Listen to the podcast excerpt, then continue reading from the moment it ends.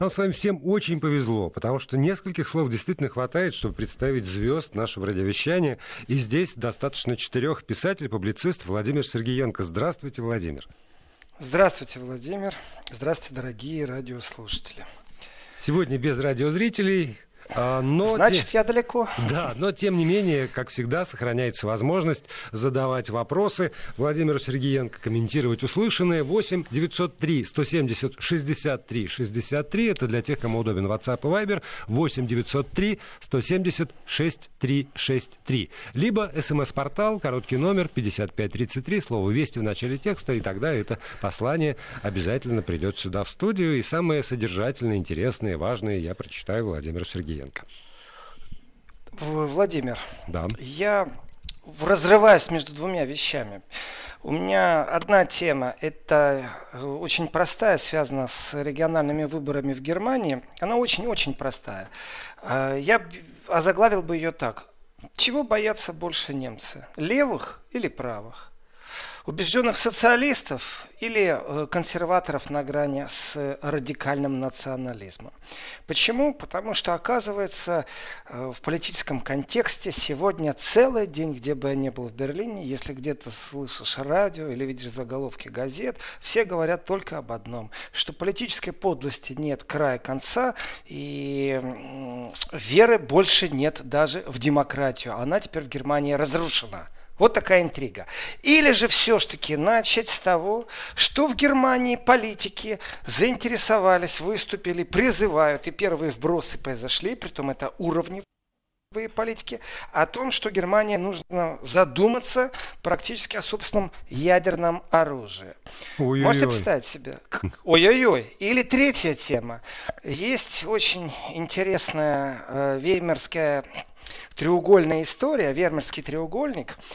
И Макрон, побывав э, в Польше, э, пообщался, в принципе, э, с президентом польским, с Дудой, и в том числе сказал, что давно не собирался Вермарский треугольник, очень давно, настолько давно, что уже все забыли, когда он собирался. И там в 2011 году они собирались. Пора снова собираться. То есть у нас есть усиление э, желания в Европе действительно Англию заменить Польшей и выстроить э, такую определенную ось. Э, Франция, Германия, Польша. Это значит, что э, мы переходим в следующую фазу борьбы после того, как Великобритания уплыла, в прямом смысле слова, и может быть в направлении даже континента Америки, э, теперь вступаем в следующую фазу борьбы за Польшу, потому что на очереди стоят. Вот три темы. Вот скажите мне, с какой, я углублюсь и расскажу прям вот посекундно, что происходит в этом интересном политическом триллере, который называется Еврозона. Знаете, вот я бы на самом деле начал с, с ядерного оружия с ядерного оружия. Да. Тогда все очень просто. Тогда очень просто. Есть один очень э, интересный политик, э, христианский демократ. Это значит партия Меркель. Просто сразу объясняю тем, кто не, не регулярно слушает еврозону. Это партия Меркель. Э, он является заместителем председателя фракции в Бундестаге своей партии. Это уже важный, важный момент. И кроме этого он отвечает в своей фракции за внешнюю и оборонную политику. И зовут его Йоган Вадепуль. Имя ни о чем не говорит, ему 56 лет, в принципе, он, ну как сказать, я его называю, знаете, есть такой звук, он пишется ПХ, и зачастую вот фармакология. Э, там не буква Ф, а там ПХ пишется, две буквы. И зачастую вот фамилию говорят Вадефуль. Но в немецком языке есть такое произношение, когда пх нужно произнести вместе. Вадефуль. И так непонятно, то ли п, то ли х ты сказал. В общем, пишется пх, произносится кто как. Русские его часто вадефулем называют для тех, кто отслеживает политику. Так вот, он дал интервью, расширенное интервью э Э, газета называется Der Tagesspiegel. Просьба не путать со Шпигелем. Der Spiegel – это дневное зеркало, это берлинская газета. И такое прям серьезнейшее название этого интервью, что мы должны участвовать в ядерном сдержании. Прямо написано по текстам, то есть большим черным шрифтом выделена его позиция и имя, фамилия, а потом идет вот этот вот подтекст по поводу того, что мы должны участвовать э, в ядерном сдерживании. Интервью обширное, оно привязано не только к э, его видению, а, собственно говоря, даже оттенком э, того, что происходит и как происходит э, в Бундестаге к претензиям по коалиции партнерам. То есть интервью достаточно серьезно, его надо изучать, потому что это видение человека, который отвечает за оборонную и внешнюю политику фракции, правящей фракции в Германии. Вопросы, которые ему задавал интервью, интервьюер, они в принципе, ну такие, я так скажу, заранее направляющие к ответам. И вот один из вопросов прозвучал, что, мол, вы знаете, а во Франции это есть э, ядерное оружие, что мы должны делать? Вот есть такой э, Форт де Фраппе, и в отличие от немцев, э, это, Франция это располагает ядерным оружием. И вот как вы относитесь, не должны ли вот французы подумать о том, чтобы ядерное оружие было включено и стать подконтрольным вот ЕС, или более эффективно должны включаться регуляторы во внешней и оборонной политики. И вот то, что он ответил, в принципе, вызывает состояние шока. Вот действительно состояние шока. Значит, первое, что Германия должна быть готова к тому, чтобы участвовать в этом ядерном сдерживании своими силами и средствами. В принципе, это не визионерство. В принципе, в этом же интервью говорится потом, что есть вещи, которые очень тяжело подвинуть и воплотить в жизнь, но мы уже должны э, вступать в дискуссию. Это не просто там окно Авертона, нет, ни в коем случае. Если бы это был просто какой-то депутат, я бы сказал, что это вброс, там окно Авертона, мы должны подумать, начинаем изучать социальное мнение, как работает социальный маятник, делаем опросы. Это все в длинную демократическую жвачку. Здесь четко. Этот человек отвечает за определенные вещи в своей фракции.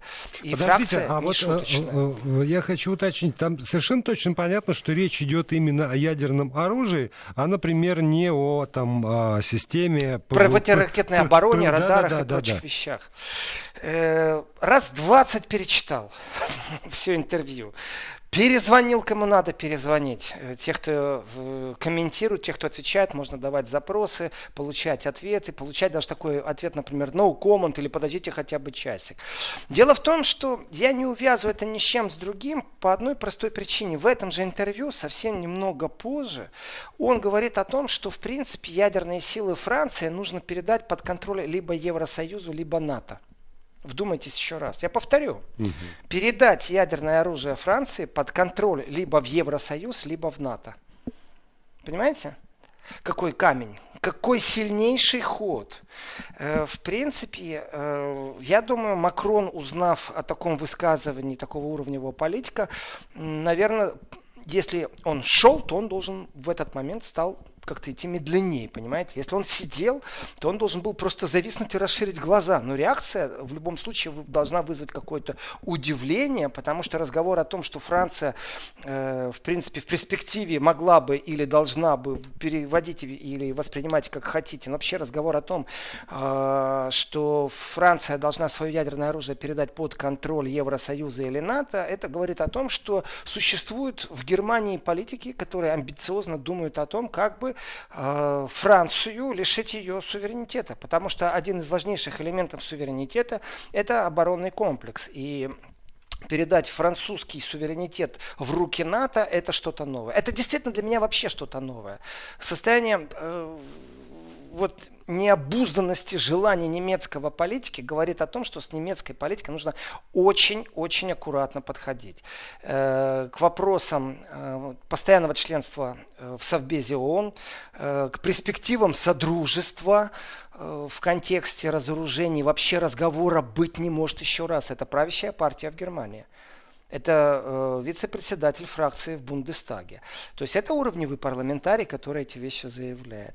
И, понимаете, перевертыши, там, Макрон, он там заявлял о том, что по Европе нужны изменения, там, он рассуждает на эту тему, но Макрон никогда не говорил, что ядерное оружие Франции может перейти под контроль в ЕС или в НАТО. Оно присутствует, оно взаимодействует, у Макрона немного другие амбиции. И отказаться от ядерного оружия так, чтобы генералы НАТО руководили. Это то ли человек, вот кажется, вообще ничего не соображает и не читал даже устав НАТО. Э, но я в это не верю. Он отвечает э, в фракции все-таки и за оборону. Э, то ли это абсолютно продуманное, осмысленное заявление. И в контексте этого заявления разговор же, Владимир, вы правильно направляете в русло, а может разговор идет о ядерном сдерживании в виде там ракет, э, и можно ли интерпретировать его слова или перевести дословно э, как ядерное сдерживание, в котором Германия должна участвовать тоже. Смотрите, здесь все очень просто. Дискуссии о том, как, где, в чем должна участвовать Германия, они всегда четкие. Существует абсолютная четкая позиция, которая говорит, что Германия имела в прошлом очень страшную историческую часть. И уроки этой страшной истории заключаются в том, что Германия, например, не имеет права поставлять оружие э, в кризисные регионы, в которых э, происходят военные действия. То есть немецкое оружие не имеет права убивать. Mm. Миф? Не миф. Бывают об этом дискуссии в Бундестаге очень сильно. Бывают скандалы, когда выясняется, что Германия все равно поставляет оружие. Простой пример это э, германские броневики, танки э, в Турцию, когда Турция вступила в конфликт э, в Сирии, зеленые подняли, левые поддержали, и в принципе очень быстро и очень эффективно немцы заблокировали поставку оружия. То есть то, что мы должны, э, мы еще допоставим, а в будущем, пока Турция в конфликте, мы не будем поставлять немецкое оружие. Да, мы теряем деньги, но мы не теряем совесть. Это очень важный момент. И когда узнаешь о том, что это опять же в этом интервью, в разговоре о том, как происходит, дело в том, что Вадфуль, он сказал, э, высказал претензию к партнерам по коалиции, к социал-демократам, э, и его претензия, что, мол, они должны осознать реальность этого мира и должны, ну так, вы знаете, так по-серьезному, по-взрослому, я интерпретирую своими словами, э, подходить к некоторым проблемам. И в том числе он сказал о том, что э, вот мы там приняли решение для стабилизации, мы курдам поставляли оружие. Это было волевое решение, это политическое. Все замечательно. У меня один вопрос. Вы понимаете, как глубоко зарыты корни конфликта между Турцией, турецким правительством и Германией, германским правительством. Э, ведь э, создание курдского государства возможно, если курдов вооружить. Притом вооружить так, чтобы они смогли э, это отстоять в военном контексте. А в военном контексте у них там самый главный противник это в любом случае Турция. И если вооружать курдов в обход Турции, то в принципе тогда все становится на места. Тогда понятно, почему столько внимания уделяется плохому Эрдогану, который все время что-то нарушает с правами человека. И вообще э, непонятно, как он себя ведет, и с ним приходится считаться, то он шантажирует беженцами, то он денег требует, то еще что-то. И вообще ему не место в нашем демократическом европейском мире э, с его автократным режимом. Тогда все понятно нужно сделать Эрдогана. Это та же самая, нужно сделать Эрдогана плохим, это та же самая модель, по которой Россию нужно делать все время плохой. Э, потому что если плохой, тогда все нормально, почему мы вот там снимаем с себя какие-то обязательства. Тогда все становится на свои места. Если мы говорим о ядерном сдерживании, Владимир, у вас вопрос, вот почему я говорю, я перечитал 20 раз и э, вступал в контакт с теми, кто имеет отношение по Комитету обороны и внешней политики в Бундестаге, э, принято однозначно однозначно, э, точно так же, как и мной, и это политики, э, это высказывание очень просто. Э, вы слышали о понятии ядерного сдерживания? Ну, конечно. Ядерное сдерживание, это не подразумевает, что у Америки ядерная бомба, а у России только ракеты, которые эту ядерную бомбу избивают. Нет, это значит, что если Америка может Россию стереть с лица земли, значит и Россия может стереть с лица земли Америку. Тут нету других никаких э, высказаний. Просто это настолько дипломатично, грамотно сказано, чтобы в, крайнем случае, знаете, найти заднюю передачу. Э, в политических машинах есть такой э, момент. И, знаете, там как-то начать выкрутиться, ой, да я не это имел в виду, если попадет под э, критику. Но это не окно Вертона понимаете? Это не заявление политика, который просто там, там просто депутаты, никто и ничто. Нет, э, как правило, э, тот, кто возглавляет фракции, э, зампред фракции, как правило, это те, кто в президиумах, как правило, это те, кто, когда происходит смещение наверх, Меркель ушла, кто-то ее место занял, этот человек в следующем сезоне может быть министром обороны Германии, то есть министром финансов, который будет бюджет контролировать, все что угодно просто пройти. Это уже уровневая политика. Это заявление не совсем какого-то, знаете, бла-бла-бла политика. Нет, ни, никак не могу это воспринимать по-другому. И то, что он размышляет на тему о том, что Франция могла бы э, вот, э, перейти под... Со своим оружием ядерным под контроль НАТО, это вообще какой-то новый чудовищный э, вектор развития э, мышления. Раньше такого не было. Да, вы понимаете, с Францией, ладно, Франция не согласилась, так давайте мы теперь, немцы, разработаем вместе с Францией, а это, между прочим, вопрос финансирования. Вступить вначале с Францией в ядерную программу в виде финансирования, это значит, что будет доступ ко всем разработкам, ко всем секретам. Следующий шаг, Германия будет иметь свое ядерное оружие. Следующий шаг, Германия теряет суверенитет суверенитет и передает свое ядерное оружие полностью под контроль НАТО или какому-то органу в Евросоюзе, который еще даже толком не существует. Это вектор действия. И если в следующем сезоне придет к власти христианские демократы в полном большинстве без партнеров по коалиции, в которой вот в этом же интервью есть критика, это значит, что они смогут шаг по шагам выстраивать. И опять же, э, если Йохан Вадефуль говорит о том, что понадобятся годы, потому что так просто Макрон ну, не со, согласится, э, то, извините, вот точно так же потратятся годы, но можно э, заложить в эти годы определенный вектор развития. Потратили годы, вон что сделали из Украины. Легко и просто. 25 лет. Какая Польша сегодня враждебная по отношению к многим векторам, к России, там, к системе юстиции в Европе. В принципе, кто бы 30 лет назад подумал о том, что так могут развиваться события, и что немцы принимают какую-то миротворческую политическую роль между Украиной и Россией. По крайней мере, это в Европе слышишь постоянно. Так что заявление, я считаю, очень серьезное. За этим политикам нам нужен глаз да глаз. Э, и в этом глаз да глазе, э, я так скажу, э, те, кто занимаются парламентской деятельностью, должны понимать, что в лице этого человека это абсолютно реваншист – по-другому я его не могу назвать. И абсолютно реваншист, который еще думает контекстом большой Европы, то есть не суверенным мышлением Германии, а едиными европейскими какими-то силами, которые в том числе и его Германию возьмут под защиту. Э, в принципе, в принципе, это такой ястреб определенный, но этот ястреб не является прогерманским. Э, он является вот с этим мышлением глобальным. Избавление, конечно же, заокеанской темы, конечно же. И вот здесь вот очень интересные вещи. А что, если на определенном периоде развития такие, как он, будут гарантировать того, что э, нет места э, в Германии американскому ядерному оружию, э, потому что у них есть теперь свое. Я думаю, что вот то, что я сейчас сказал, это не очень такое союзническое мышление, что вот мне с ним по пути сегодня, потому что лет через 20 он выгонит отсюда американцев. Абсолютно нет. Я считаю, что каждый раз, когда звучат такие заявления, это обман, потому что один игрок на поле в виде Америки как сверхдержавы, это одно дело. Если Евросоюз вырывается э, из опеки США и уходит полностью в свободное плавание, это не значит, что он стал каким-то нейтральным. У них единое мышление, это значит, что на их поле теперь два игрока и и это значит, что опасность, исходящая из них, будет в два раза больше. Соответственно, противостоять таким вот, ну, такому направлению мысли, таким идеям, э, это огромный труд теперь. Это абсолютно что-то новое в политике.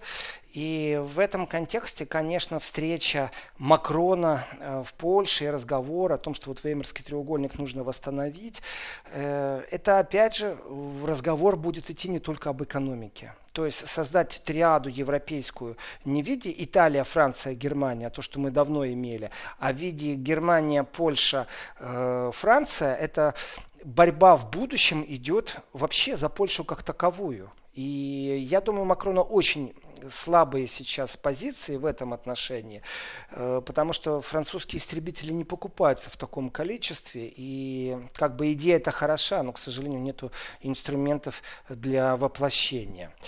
Вот. Э, что еще могу сказать? В этом интервью, когда зашел разговор о Ливии, э, тонким знаете, таким э, намеком проскочило опять желание Германии участвовать в определенных событиях. Э, что это значит? И вообще я считаю, что эта вся линия этого интервью заключалась в одной мысли, что Германия не доросла принимать на равных участие в разговоре сверхдержав, когда какой-то пирог делится. Или же когда Германия может гарантировать безопасность или действительно влияет. Там разговор шел и об ИГИЛ, там разговор шел и о в том числе о беженцев из Африки, о том, что спецкоманда э, германский принимает участие как миротворцы практически э, в зоне э, Захеля.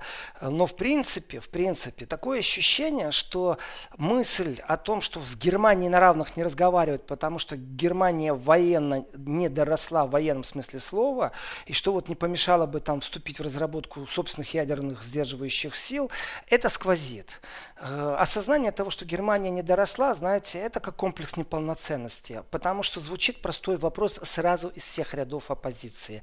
А нужно ли Германии дорастать, чтобы на равных быть в ряду сверхдержав с ядерным оружием. Один раз и навсегда после Нюрнберга решили, что Германия никогда не будет пробовать залазить на Олимп, в котором говорят сверхдержавы. Один раз и навсегда. И вот здесь вот, конечно, нужно ему напомнить, этому Йохану, чтобы, ну, Вадепфулю, не буду я уж так вульгарничать, что в принципе, в принципе, можно так и допрыгаться, и риторика, которая направлена на вот, военное какое-то превосходство или присутствие Германии в военном превосходстве, как бы это ни звучало, это не та почва, на которой можно достичь какого-то компромисса или же построить собственное политическое будущее. Слушай, вот примерно так. Тревожную историю рассказали, правда, я как не, есть. Да, не перебивал, потому что параллельно как-то мучительно размышлял над этим. Ну, давайте продолжим разговор с Владимиром Сергеенко, писателем, публицистом уже после выпуска новостей. Владимир Сергеенко, писатель, публицист на связи со студией Вести ФМ. Эм. А, вы можете свои вопросы задавать в WhatsApp и Viber на номер 8 903 170 63 63 писать, либо э, смски на короткий номер 5533 со словом «Вести» в начале сообщения. Владимир, если позволите, вот с вопросов я все-таки начну, потому что, правда, Давайте. эта тема как-то задела не только меня, но и аудиторию. И, с одной стороны, пишут, а что, собственно, ждать? Это извечные там, враги России и, конечно, кого, понятно, кого они собрались сдерживать. А вот здесь вот у меня возникает все-таки вопрос. Так ли однозначно, когда а, там немецкий политик говорит о необходимости ядерного сдерживания, он говорит, например, о а, необходимости ядерного сдерживания России, например, и а, Второй вопрос – это, конечно же, вот вы сказали, там, дискуссия по поводу того, а надо ли Германии э, так уж э, подниматься вот в ряд э, этих военных держав, сверхдержав. И одолевает ли этот вопрос не только вас, но и действительно там немецкое общество? Немецкое общество, в принципе, относится к этой теме как к очень больной теме. И время от времени, время от времени вспыхивают дискуссии по поводу того, э, сколько еще Германия должна на себе тянуть вот, э, след э, исторического прошлого, в котором несет ответственность за преступления времен Третьего Рейха. И в этом отношении понятно, что мнения-то разные, но взгляды тоже разные, но есть один такой очень важный пункт. Пока что, пока что, все-таки общество э, относится очень с большим скептицизмом и не хотело бы видеть бы Германию равных среди э, военных сверхдержав. Но тем не менее, никто же не стесняется зарабатывать деньги на производстве танков, там, брони, оружия. И до смешного доходят. Знаете, есть страны, в которых запрещены машин-пистоли, сделанные в Германии. Э, они сокращенно называются машин-пистоли, МПшки, их МП, их так все и называют.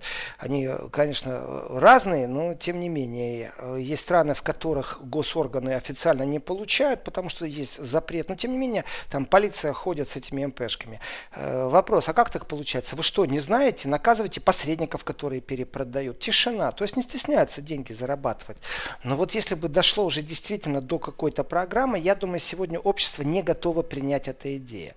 Точно так же, как и Макрон не готов принять идею, чтобы ядерные войска там, Франции были подконтрольны Евросоюзу или НАТО. Это однозначно. Это он мечтает. И в этом интервью, я не знаю почему, он ударил очень сильно по министру иностранных дел Германии. Э, ну, ударил достаточно сильно, то есть по массу. И даже не знаю за что, это как-то неожиданно, они все-таки в коалиции, и он сказал, так тоже интерпретирую легко, но он сказал, что надо иметь мужество принимать решения, которые влияют больше на безопасность, а об этом думать, мол, Масс не, тоже не дорос как бы э, брать на себя ответственность в таких решениях, и его журналист переспрашивает, мол, а не противоречит то, что вы сейчас говорите, ведь очень эффективно, Масс работал по Ливийской конференции, а Ливийская конференция в любом случае очень важна, важна и очень успешна. И, э, и тут же такой, знаете, удар прям очень сильный, мол, да Ливийская конференция это все заслуга э, федерального канцлера, то есть Меркель. Э, все, свалил он этого министра иностранных дел из социаль... социал-демократической партии Германии. Просто убил его. И он говорит, ну я думаю, что у него там теперь проблемы со своими коллегами. Понимаете, это читают это интервью достаточно важно. И читают коллеги того же Масса по партии, по фракции.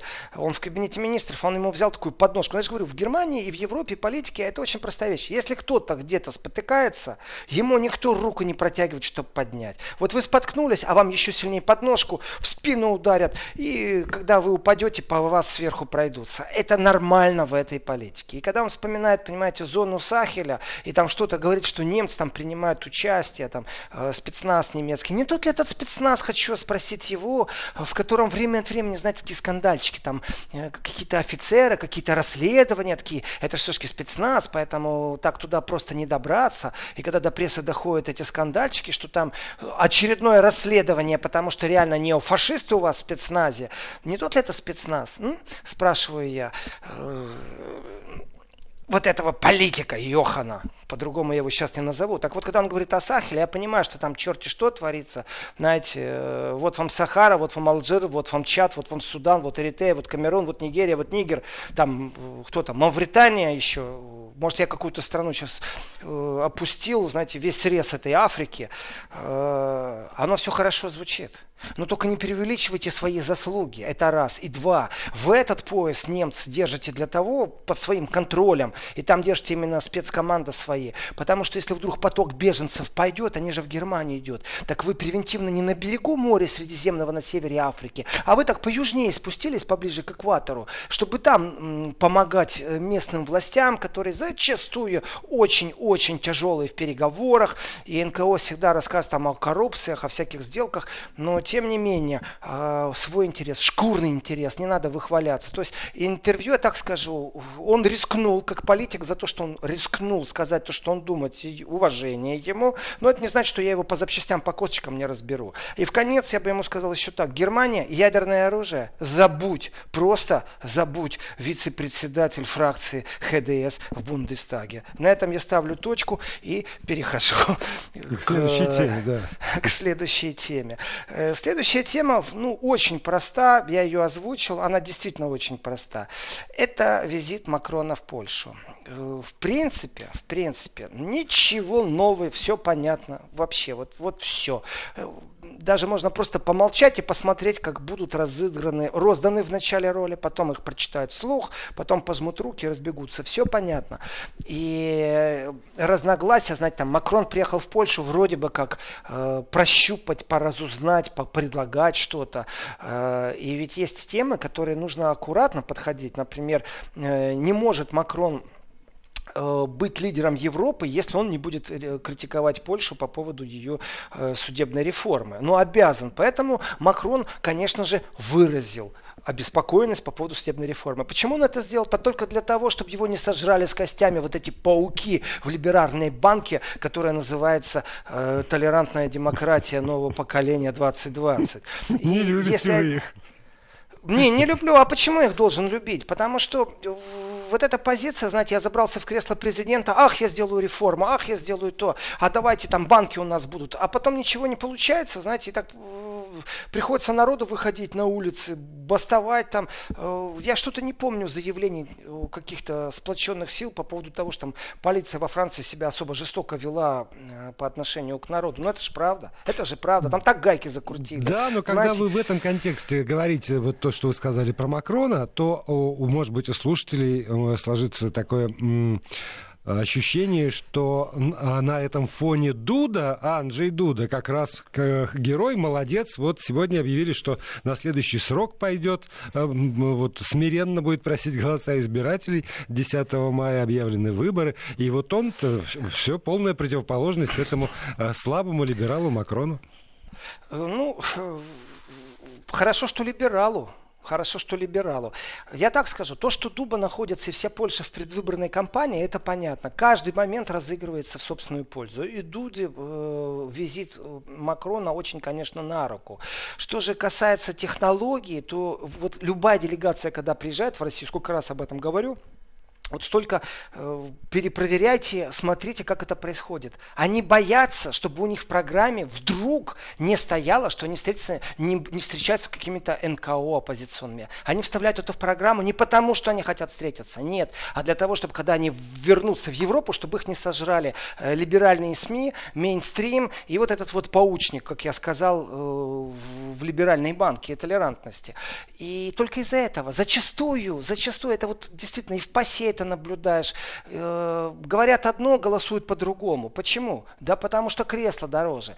Поэтому Макрон вынужден озвучивать, если он хочет в Европе не попадать под критику, потому что сразу начнут говорить, а, был в Польше, но не поднял важную для нас всех вопрос стандартизации польских судов. Так что я понимаю, насчет Дуды, Дуда абсолютно четко использовал момент и сказал про новую архитектуру, э, которая должна быть в ЕС. Ну так это и есть цель визита Макрона. В новую архитектуру приглашают Польшу.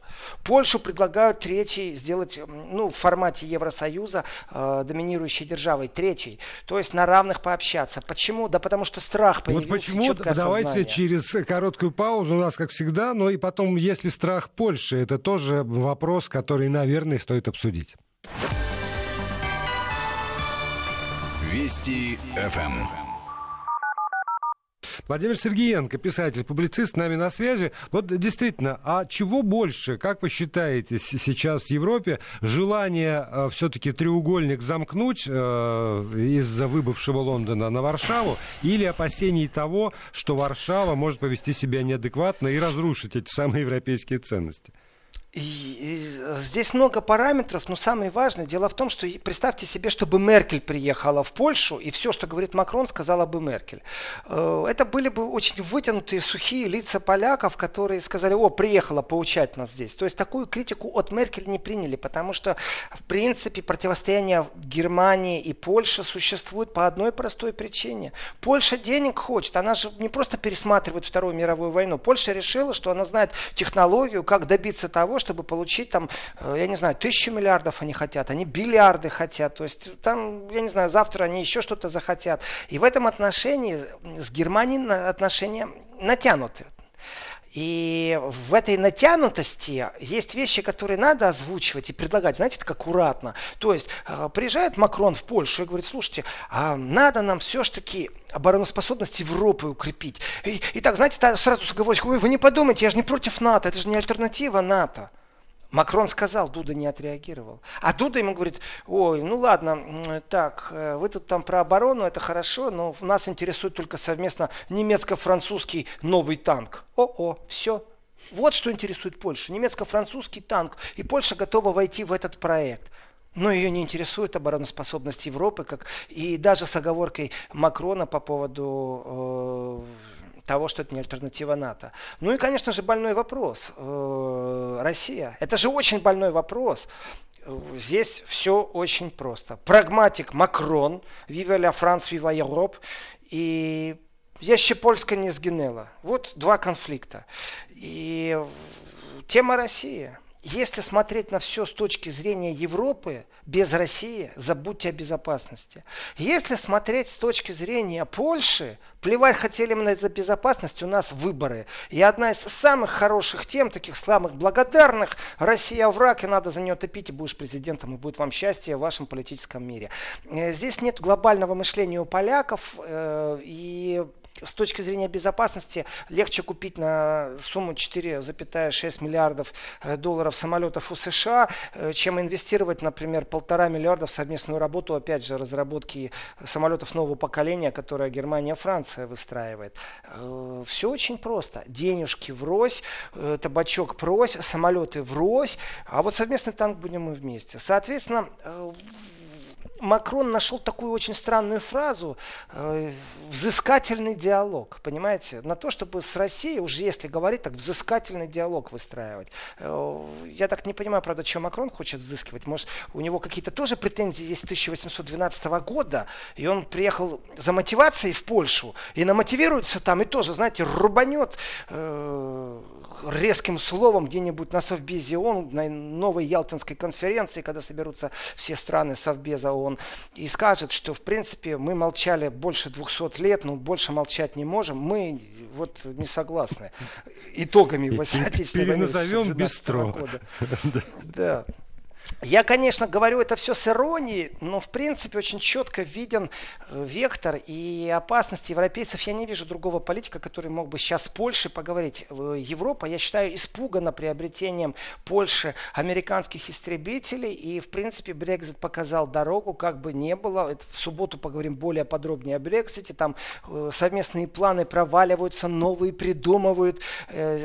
Просто вот одну секунду об этом задуматься, если то ты понимаешь, что французские рыбаки все-таки, если встретиться с английскими рыбаками, они войдут в рукопашную, но выловленную рыбу таможенникам Великобритании не отдадут. А это уже проблема Евросоюза. Это уже повод для сделки. Я серьезно говорю. Да, Там бои все продолжаются. Я э, анонсировал, я ставлю точку на Польше, я анонсировал еще момент э, похорон демократии, которые произошли э, в Германии. Да, но здесь принципе, я предупрежу три минуты у нас с вами аккуратно успею вложиться в две. Дело в том, что в, тю, в Тюринге, в Тюринге был уникальный случай. Министр-президент Тюринги, он представлял партию левых. Объединившись с зелеными социал-демократами, с теми социал-демократами, чей министр иностранных дел германский попал под критику, они правили в Тюринге, это было уникально. Левый политик возглавлял целую землю и был министр-президентом. Так вот, чтобы его сместить, чтобы левые больше в Германии не могли хвастаться тем, что они министр-президенты и eu minto. Очень хорошо управлять регионом. 70% практически высказалось за то, что недовольны его правлением. Была проведена супероперация, по которой альтернатива для Германии поддержала кандидата вместе с ХДС, то есть с партией Меркель, выбрала свободного демократа и сделать его новым министр-президентом. И вроде бы как демократические силы считают абсолютным предательством, что ради того, чтобы левых социалистов отодвинуть от власти, то власти имущие пошли на сговор с правыми, с альтернативой для Германии. Германии. И эти комментарии сегодня целый день, они справа, слева, сверху, снизу. На самом деле это большая победа альтернативы для Германии, потому что с ее помощью приходят сегодня к власти даже на земельных вырубах. Это техническая модель, и нужно смотреть с точки зрения политехнологии, с кем нужно на парламентарском уровне дружить, чтобы влиять на повестку и на политику. Но очень аккуратно, не нарушая Венских конвенций. Да. Я уложился в две минуты? Ну да, да. И завтра все немецкие газеты напишут, что Сергеенко успел похоронить демократию за две минуты. Я возьму на заметку эту да, фразу. Но, но при этом, а, а, поскольку еще немножечко осталось, а самой-то альтернативе не, как бы не западло в подобные союзы Нет, это нет, и слово западло правильное, Владимир, потому что это новая технология, альтернатива для Германии, на самом деле она технологически использует определенные моменты, и то, как ее унижают, оскорбляют и выводят за рамки демократических образований, это беспрецедентная борьба в медийном поле. А, и в этом отношении я симпатизировал Боду Рамилову и приношу ему извинения, там фотографии, просто человек в такой грусти и печали, он даже додуматься не мог. Его просто кинули, беспредельно кинули, я бы так сказал э, альтернатива в данном случае может получить комплимент за то, что она таким вот способом все-таки доказывает легитимность как минимум на земельном уровне. Ну, об этом можно много говорить, потому что здесь информационная война идет не на шутку, и не рукопожатие с альтернативой для Германии, это иногда повод поскулить, например, украинскому МИДу очередной раз. Ну, просто там же э, группа депутатов э, была на неподконтрольной территории, и опять там заявление заявление МИДа Украины есть. Так что, вы знаете, э, это, альтернатива вот, для вот, Германии это сила. Да, теперь, теперь так, что, так что повестка дня на выходные э, уже почти готова. Готовьте свои вопросы. А сегодня я благодарю Владимира Сергеенко за этот разговор и напоминаю, что следующий выпуск программы уже в субботу.